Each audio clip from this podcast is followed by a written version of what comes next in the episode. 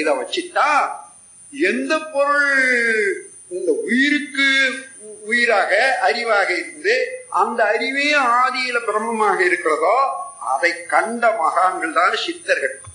அதாவது சித்து என்ற உயிரை வைத்துக் கொண்டு உயிருக்கு மூலமாக பிரம்மத்தை அறிந்தவர்கள் சித்தர்கள். அவர்கள் அகம் பிரம்மாத்மி என்ற வார்த்தையை அகம் உள்ளம் உள்ளத்துக்கு உள்ளாக மூலமாக பிரம்மத்தை காணக்கூடிய நிலை. அறிவே பிரம்மம். இப்போ பிரம்மம் என்பதை விளக்கிவிட்ட வேதாந்திகள் பிரம்ம அறிவாக இருக்கிறது என்று இங்கு அங்கு ஒரு வார்த்தையை கொடுத்த வேதாந்திகள் அது எவ்வாறு அறிவாக இருக்கிறது என்று விளக்காத ஒரு குறையினால பிரம்மம் வேறாக நின்று போச்சு அறிவு வேறாக நின்று போச்சு. அப்ப அறிவுடைய மனிதன்லாம் நினைக்கிறான் நாளையும் முடியுமா அப்படி தோ- தோ- சோறு பெற்று போறான். அப்படி இல்லாத அவன் தான் இங்க இருக்கான். இப்ப இந்த உலக விளையாட்டுல இதை பார்த்துக்கிட்டே இருக்கிற போது வீட்டு எனக்கு வரல அவ்வளவுதான்.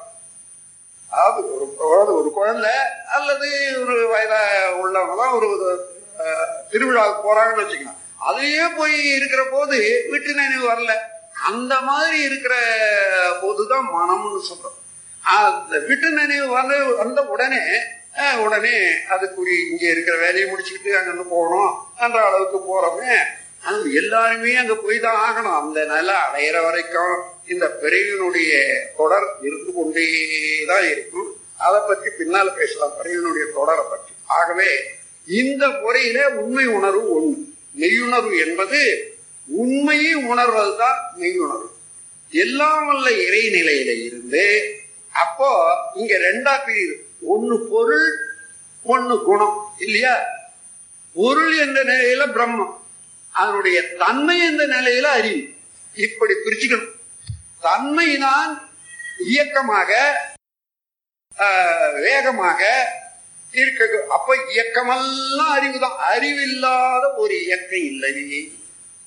அப்ப இயக்கமெல்லாம் அறிவுன்னு வச்சுக்கிட்டீங்கன்னா இயக்கத்தை நிறுத்திட்டு பொருளாக வர்ற இடத்துல அது பிரம்மம் தான் ஆகவே இந்த முறையில மெய்யுணர்தல் என்பது ஒண்ணு. அதன் பிறகு இன்னும் இந்த விஞ்ஞான காலம் இல்லையாக்கோ இப்ப? இன்னும் ஒரு தெளிவான முறையில இதுவும் சைக்காலஜி ஒட்டி வருது. இருந்தாலும் தெளிவான முறையில இப்போ உடலை வச்சுக்கிறோம். நான் எங்க இருந்து வந்தேன்? நான் யாரு? அப்போ நான் யாருன்னா எங்கிருந்து வந்தேன்னு பார்க்கணும். அது சரி அப்பா அம்மாவுடைய கலப்பினால இது ஏற்பட்டது உடல். அவங்க எங்கிருந்து வந்தாங்க? அவங்க அப்பா அம்மா. அப்படி தேடிட்டே போக போக போக பல கோடி உருவங்களை கடந்து முதல் முதல் மனித உருவம் ஒன்று தோன்றி இருக்குமே உலகத்துல. அங்க போய் நிற்கும். குளிருக்கும் வெயிலுக்கும் தகுந்தவாறே நீரோட்டத்துக்கும் விளைநிலத்துக்கும் தகுந்தவாறு அங்கங்க வாழ்ந்து கொண்டு அங்கேயே வழக்க பழக்கங்கள்ல இருந்து வேறுபட்டானே. நான் இன்னைக்கு வெள்ளையன் நான் இன்னைக்கு கருப்பன் நான் இன்ன ஜாதிய இன்ன ஜாதியன்னு நான் ஒட்டம்தான் போட்டி போட்டுட்டு இருக்கோம் இந்த உணர்வு வர்றதுக்கு இந்த தத்துவம் உணர்ந்தாலே ஒழிய உலக சகோதரத்தோடு பேசிக்கொண்டு இருக்கிறதுக்கு நிலைக்காது உள்ளத்துல. அந்த உண்மை உணர்வு வந்தாதான் நிலைக்க முடியும். அப்படி இப்படி பார்க்கிற போது அதன் பிறகு அவங்க எப்படி வந்தாங்க? முதல் மனிதன் எப்படி தோணுனா ஜீவன்கள் அதாவது கால்நடைகள் பூர்வன அப்படியே போக போக போக போக ஓரறிவாக உள்ளது. பிளான்ட் லைஃப் தாவரங்கள். அது செல்கள். அப்படி போய் அணுவை பார்த்து அணுவை உடைச்சி சாதாரணமாக விண்ணு எடுத்து விண் எப்படி வந்தது? என்றால் பிரம்மத்தில இருந்து விண் தோன்றியது விண் கலப்பினால பல அண்டங்களாச்சு.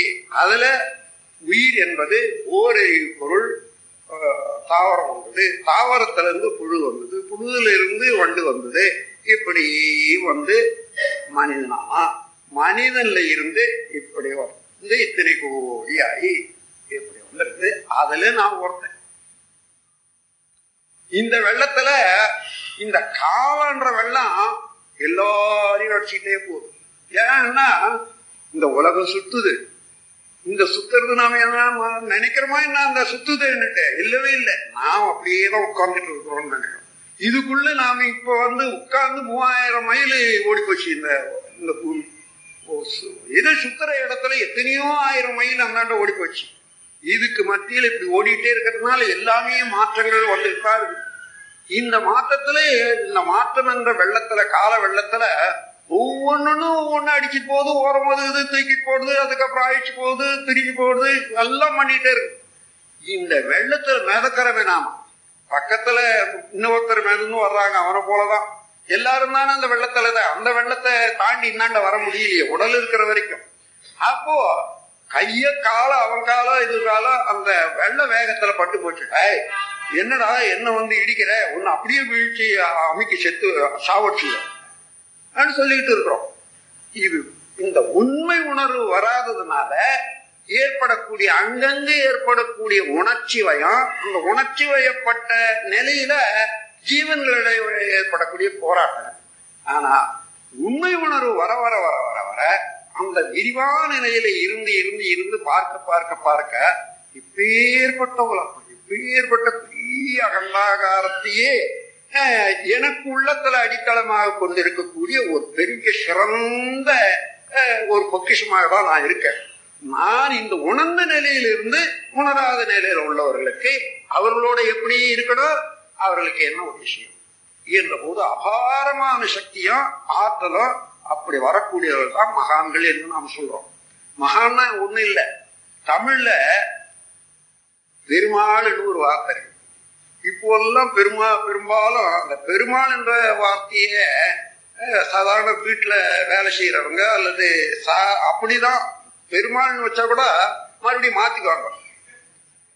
அது பெருமாள்னா அதாவது மனிதன் மனிதன்ல உயர்ந்தவன். அதுக்காக தான் கடவுளுக்கே பெருமாளே பெருமாளேன்னு பாடினாங்க அந்த காலத்துல. இப்போ வேலைக்காரனா இருந்தாதான் பெருமாள்னு சொல்லுமே தவிர மற்றவங்க பிள்ளை கூட பெருமாள் என்ற பேர் வைக்கக்கூடாதுன்னு நினைக்கிறாங்க. அந்த பெருமாள் தான் சான்ஸ்கிரிட்ல ஹிந்தியில வர்ற போது மகா ஆனு மகா ஆண். மகான்றது பெருசு ஆனந்த மனிதன். பெரிய மனிதன். என்று சொல்ற வார்த்தை பெரும் ஆள். ரெண்டு எழுத்து சேர்ந்த ரெண்டு வார்த்தைகள் சேர்ந்து தான் பெருமாள். அந்த அந்த பெரு ஆளுன்னு ஏன் சொல்றோம்? இப்ப கூட வைணவத்துல சேர்ந்த ஐயர்மாரெல்லாம் ஒருத்தர் ஒருத்தர் பார்த்தா பெருமாளேன்னு சொல்லுவாங்க. அதனால அவங்க அந்த அர்த்தம் புரிஞ்சு பெரும்பாலும் நல்ல தமிழ் நடைகள் வந்து அதிகமாக இருக்கக்கூடியவர் ஐயங்காரு அஹ், பாத்தீங்கன்னா தெரியும். அந்த பெருமாளேன்னு சொல்லுவாங்க. அந்த மாதிரி பெரு ஆள் என்றதான் மகா ஆண். சாதாரண மனிதனை விட உள்ளுணர்ந்தவர்களுக்கு பெரிய மனிதன். அவன் மாத்திரம் இல்லாத மற்றவர்களுக்கும் உதவியாக இருக்கிறான்.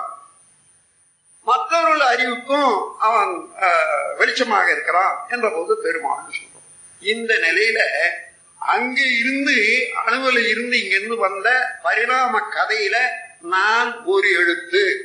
ஒரு பெரிய சரித்திரமாக எழுதப்பட்டது. அதுல ஒவ்வொருத்தரும் நாம் ஒவ்வொரு எழுத்தா இருக்கோம் அவ்வளவுதான். அப்படி நினைச்சுக்கிற போது நாம் அந்த முனையில கலந்து இருக்கிறோம். இந்த சமுதாயத்துல கலப்புட்டு இருக்கிறோம். அதே நேரத்துல நம்முடைய மூலத்துல முடிவுல அவனோட தொடர்பு கொண்டுதான் இருக்கிறோம். அப்ப ஒன்றாகவும் இருக்கிறோம் பலராகவும் இருக்கும். என்ற ஒரு தெளிவு வர்ற போது எதையும் கூட்டி பேசுறதுக்கு இல்ல குறைச்சு பேசுறதுக்கு இல்ல ஒத்துக்கொள்ளக்கூடிய ஏற்பு சக்தி ரிசப்டிவிட்டி என்பது மனிதனுக்கு உண்டாகும். நம் கடமை அறவாழ்வின் நாட்டத்தே